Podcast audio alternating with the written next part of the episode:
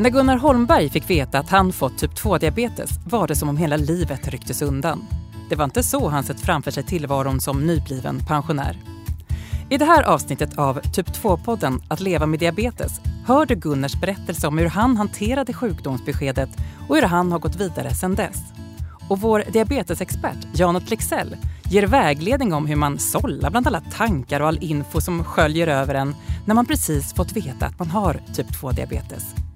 Och så ger hon dig flera anledningar till varför du trots allt kan vara nöjd över att du fått din diagnos mitt i tragiken. Du som lyssnar ska känna dig varmt välkommen. Jag som leder podden heter Anna-Karin Andersson och Janet Lexell. Du gör mig sällskap som vanligt och sitter inne med svaren på alla mina frågor. Hej på dig Janet! Hej! Och anledningen till att du kan så mycket om det som vi pratar om här i Typ 2-podden, det beror på att du är diabetessjuksköterska och docent vid Uppsala universitet. I ditt jobb så har ju du genom åren träffat många som eh, behövt eh, få det här tunga beskedet att de har diabetes typ 2. Eh, hur säger du till en person att hon eller han fått den diagnosen? Ja, ofta så är det läkaren som, som ger beskedet men sen kommer ju ofta patienten till diabetessjuksköterskan, då, till mig. Då. Eh, och då brukar jag fråga hur, det, hur man tänker, hur man känner och vad man har för, eh, ja, för idéer om själva sjukdomen diabetes typ 2. Vad är vanliga reaktioner då från den som får veta att den har drabbats av diabetes? Ja, det finns allt ifrån att man säger att åh, vilka, åh vad skönt, jag som trodde att det var cancer. Till att eh, man tycker att det är förväntat. Min mamma hade också diabetes. Eh, till att man tycker att det är en fullständig kris, man förstår ingenting, jag har inte känt någonting. Eh, vad kommer att hända nu? Så det är väldigt, väldigt olika. Hur ofta går någon i Sverige igenom det här? Alltså hur ofta får någon veta att de har mm. diabetes typ 2? Det är cirka 18 000 i Sverige som får diagnosen typ 2-diabetes varje år. Då, då. Um, Janet, du ska senare här i podden få ge råd om hur man ska hantera beskedet och ge lite handfasta tips till de som nyligen fått sin diagnos. Men först ska vi få höra din berättelse, Gunnar Holmberg. Välkommen! Tack! Du kommer precis från eh, fotvård, en del av dina rutiner nu när du levt med diabetes ett par år. Hur mår fossingarna? Ja, de mår väl ganska bra. Särskilt som jag har en väldigt bra fotvårdsterapeut ja. som jag besöker var sjätte vecka. Och, eh, ja, det är väl eh, den mest positiva delen av att vara diabetiker kan jag säga. Ja. Fick du nagellack också? Så lite, lite nej, piff på slutet? Nej, inte nagellack men uh, fotmassage. Fotmassage ja. och lite härlig kräm. Ja, precis. Mm. Ja, det var läckert. Du, vi ska backa bandet och nu få höra om när du fick veta att du drabbats av typ 2-diabetes. Hur började allt för dig? Vad, vad ledde fram till att du fick den här diagnosen? Ja, alltså det var, jag hade varit hemma några dagar från mitt jobb på regeringskansliet och eh, haft en eh, rätt svår infektion som jag inte blev av med riktigt. Men jag gick till jobbet och eh, så hade vi ett möte och jag var tvungen att lämna mötet där för jag kände mig väldigt krasslig plötsligt. Och det var som att febern steg och eh, så jag gick ut från mötet. Och sen vet jag inte riktigt vad som hände men när jag tittade upp nästa gång så stod en av eh, de andra deltagarna över mig där och hade hjälpt mig till rätta på soffan där jag tydligen hade fallit ihop. Eh, och hon ringde efter en taxi och eh, såg till att jag kom hem. Men eh, vart efter kvällen led sen så blev jag allt sämre och kände mig yr och väldigt febrig. Så att jag ringde min brorsa och han kom och hämtade mig och körde mig till Sankt Göran. Och där blev jag inneliggande sen tre dagar. Men du söker egentligen då vården för den här infektionen som du har haft under en tid? Ja, ja just det. Ja, för att jag blev så kraftigt sämre. Mm. Och mm. jag hade någon de visste inte riktigt om det var bakteriellt eller om det var en virusinfektion. De fick ju inte riktigt klart för sig det. Men de satte in lite antibiotika och annat. Och det blev bättre. Men vid utskrivningen så sa de det att eh, den här infektionen den har drabbat din njure och binjuren antagligen. Så att eh, du har fått kraftigt sänkta eller försämrade sockervärden. Och det där vill vi att du direkt följer upp på vårdcentralen. Och det var liksom där det började. Mm. Och när du kommer till vårdcentralen, vad, vad händer där då? Ja, de tog ju prover och såg att eh, sockervärdena var alldeles för höga och eh, eh, konstaterade att jag hade diabetes. Då. Mm. Så att eh, det var, ja, det var ju omtumlande kan jag säga. Eh, och eh, jag kände väl sen när jag kom hem där att eh, fasen också att man skulle drabbas av det här. Att eh, jag kommer att få sämre syn, kanske bli blind, kanske måste amputera en fot eller två. Alltså jag såg väldigt nattsvart just den första tiden kan jag säga. Um, den här nattsvarta bilden som du hade av typ 2-diabetes, vad, vad, grundade du den på då? Ja, det är väl... Eh, man har läst olika artiklar och sådana saker. Eh, och ehm, utan att liksom ha satt sig in riktigt i ämnet. Så jag har fått den bilden helt, helt klart sedan länge att eh, diabetes var väldigt allvarligt och det ledde till de här konsekvenserna med, med både synnedsättning och kanske blindhet och amputation och lite varje. Mm. Och nu har du haft eh, typ 2-diabetes och levt med det i ungefär sex år. Ja. Hur ser ditt liv ut idag? Hur har det blivit? Ja, alltså det har ju inte kommit i närheten av den där svarta bilden, det måste jag säga. Utan eh, jag lever på som vanligt fast jag har ökat motionen ganska mycket. Eh, och eh, äter väl eh, sundare utan att vara perfekt kan jag säga. Den här informationen som man får när man precis fått diagnosen och börjar läsa på om sin sjukdom. Ehm, hur tog du till dig av den? Vad kände du var viktigt för dig att få veta? Ja, Nej, men det var väl bara den här biten att man eh, både läkare och eh, sköterskan tryckte på om det här med motionen och vikten av framförallt att äta. Och jag fick informationsbroschyr som var väldigt bra från Socialstyrelsens riktlinjer faktiskt. Eh, de eh, tog jag till mig och, och försökte följa. Utifrån dina erfarenheter då Gunnar, vad, vad tror du skulle kunna hjälpa andra som kanske nu får veta, eller precis fått det här beskedet att de har typ 2-diabetes? Ja, alltså jag hoppas att de inte faller i samma djupa grop som, som jag gjorde just eh, inledningsvis där, utan att man eh, förstår att det går att leva ett bra liv även med typ 2-diabetes. Utan det gäller bara att sköta sig eh, så gott man kan och följa de som, råd som finns. Och hålla undan det mesta av onyttigt socker som jag menar, godis och läsk. Jag tror inte jag druckit mer än någon enstaka läsk på de här sex åren. Och din berättelse här i Typ 2-podden kan ju också vara ett sätt då för andra att se att det faktiskt går att leva ett eh, ganska härligt pensionärsliv, låter det som. Ja, ja alltså jag vill inte liksom överdriva det här med, med kosthållningen heller, för man vill ju ändå, jag menar, det är en stor del av livet att, att, att äta gott. Eh, men eh, det är väl så gott att äta eh, fisk och kyckling och grönsaker som att äta massa potatis och feta såser och annat sånt. Mm. Vad på svarta listan har du svårast att hålla dig ifrån? Jag unnar mig ja, eh, någon kanelbulle kanske ett par gånger i veckan. Det, det låter bra. Tack för att du gästade oss här i Typ 2-podden Gunnar Holmberg och för att du delar med dig av din berättelse. Och nu vänder jag mig till vår expert Janet Lexell. Du skrattade till här lite när du lyssnade på Gunnars berättelse. Eh, vad tänker du när du hör Gunnar? Jag blev så himla glad när han berättade om just det här det positiva med att eh, faktiskt ha fått den här sjukdomen och, och, allt som du har tagit till dig. Och det, det låter ju som en verkligen en, en sån här idealbild eh, av min, i min värld. Att så vill jag att patienterna ska må. Alltså det är helt naturligt att man först får en känslomässig reaktion när man har fått en ny diagnos, självklart. Och precis det du sa att allting som man har hört och, och skaffat sig någon slags bild av vad är den här sjukdomen för någonting och ja, ta insulin och hjälp jag blir blind och alltihop det där du sa. Och där är det ju så viktigt med stöd ifrån diabetesvården att man också kan ge den här mera positiva bilden att jag kan påverka det här själv. Och det är ju någonting som är otroligt bra med den här sjukdomen. Och det gäller ju inte bara för personer som har diabetes.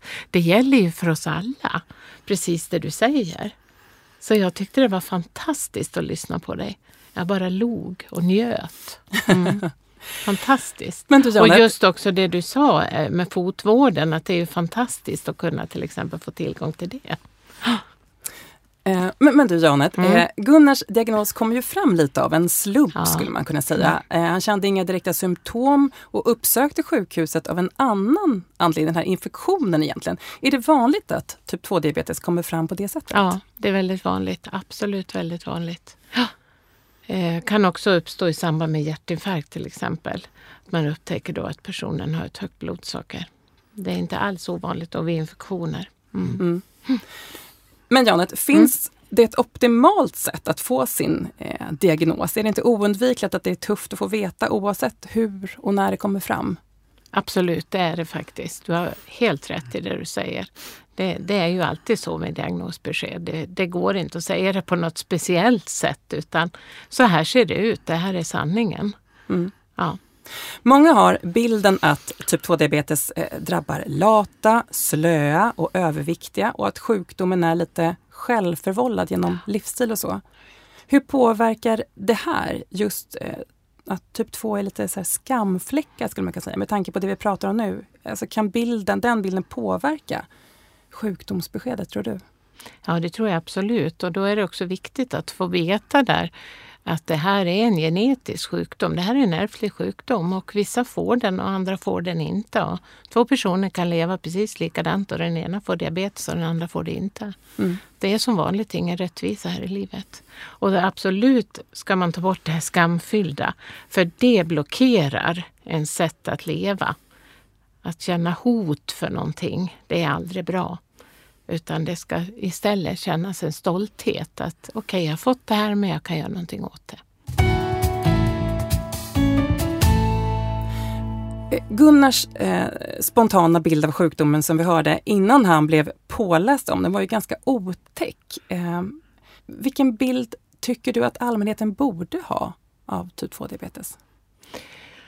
Att det är en sjukdom som är ärftlig och vem som helst kan drabbas av det eh, med de levnadsvanorna som många av oss har idag. Vi kanske inte rör oss tillräckligt, vi tänker inte riktigt på vad vi äter. Givet att det finns mycket information så gör vi inte det. Det är alltid väldigt svårt att eh, ändra sin kost, ändra sin livsstil. Eh, och då, då, då blir det väldigt lätt att du som inte lyckas klara de här stora fina målen som vi har i Sverige. Att vi ska röra oss, att vi ska äta bra och så. Mm. Men det är en allvarlig sjukdom som kan ge farliga följder. Eh, Hjärt-kärlsjukdom är upp till fyra gånger vanligare hos personer med typ 2-diabetes än hos befolkningen då i övrigt. Och runt hälften av alla dödsfall hos patienter med typ 2-diabetes orsakas av hjärt-kärlsjukdom till exempel hur ska man balansera att det går att leva ett vanligt liv med typ 2-diabetes och samtidigt få de som drabbas att förstå vikten av att följa råden för egenvård, kost, träning och mediciner? Är det inte bra att ta till de här dystra hoten så att man hajar allvaret? Absolut, det är en allvarlig sjukdom. Definitivt är det det. Eh, men det här tycker jag då att rådet och stödet som man får från diabetesvården är väldigt viktigt. För att det går också att eh, förhindra de här, eh, eller fördröja de här följdsjukdomarna som du nämnde nyss. Genom att kontinuerligt följa de råden som finns att tillgå idag.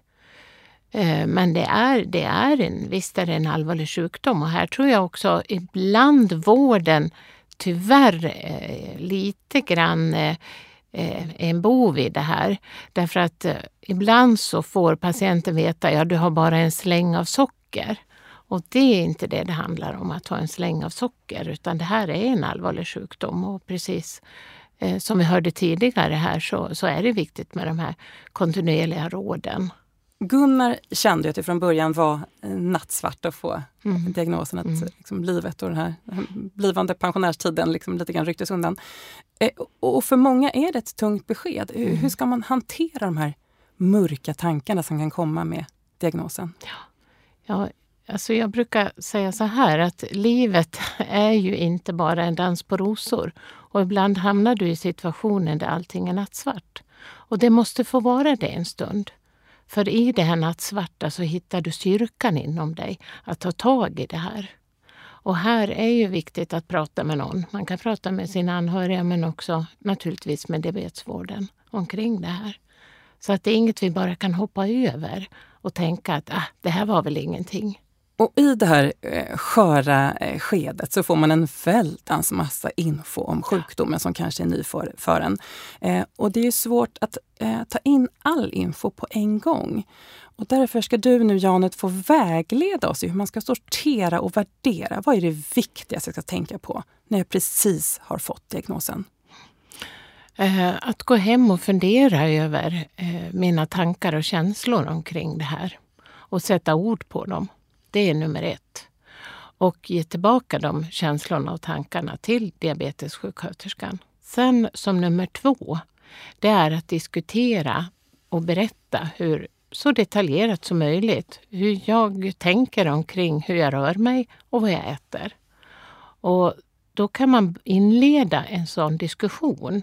Vad kan, jag, vad kan just den här patienten utifrån dennes livsvärld göra här och nu för att börja den här förändringsprocessen? För det blir ju en förändringsprocess. Och sen ge bra informationsbroschyrer om just kost och motion. Det är jätteviktigt att fråga patienten om han har möjlighet att läsa det till nästa gång vi ses. Så kan man diskutera det. Du nämner broschyrer här som ett eh, informationsmaterial. Eh, är, är det så man ska ta till sig fakta eller finns, finns det risker med att liksom börja googla själv så att säga? För att söka upp min Ja, information? det ska man inte göra för det florerar så mycket olika koster, så mycket olika råd ute på sajterna. Så att håll dig till den informationsbroschyren som du tillhandahålls eller de tips på eventuella sajter som du får ifrån din diabetessjuksköterska eller diabetesläkare. Absolut. Gunnar, du fick till exempel höra att eh, du skulle motionera mer när du fick veta att du hade fått typ 2-diabetes, trots att du var ganska aktiv innan. Tennis har jag förstått är ett stort intresse. Ja, det är det. Eh, och jag spelar en tre, fyra timmar i veckan. Både dubbel och singel då, så är det lite olika. Och det blir ganska mycket spring och ganska många steg. Eh, och de dagar jag inte spelar framförallt så går jag ju rätt långa promenader. Det låter som att du har hittat ett sätt att få in den här motionen, kombinera nytta med nöje. Ja, Mm. man kämpar ju efter att åtminstone gå en 8-10 000 steg per dygn. Så att, ja, ja, det ligger där ungefär. Mm. Du verkar nöjd, Janet. Ja, Ja. mycket. Nickar och ser ja, glad ut. verkligen. Mm. Ja. Eh, att få en kronisk sjukdom som typ 2-diabetes, det är omtumlande, det har vi pratat om. Men vi ska avsluta positivt här i typ 2-podden. Janet, du ska få ge några exempel på vad som faktiskt kan vara bra med att få veta att man har typ 2-diabetes. Hur tänker du? Ja, jag tänker dels att man har en direktkontakt med vården. Så att man kan ringa och, och man blir känd med sin diabetessjuksköterska och diabetesläkare och kan också få hjälp med andra saker än diabetes. En liten gräddfil in till En sjukvården. liten gräddfil in till sjukvården skulle jag säga, absolut. Och sen också att eh, få en inre motivation. Diabetes typ 2 kan ju då vara, leda till en inre motivation att göra alla de här hälsosamma valen.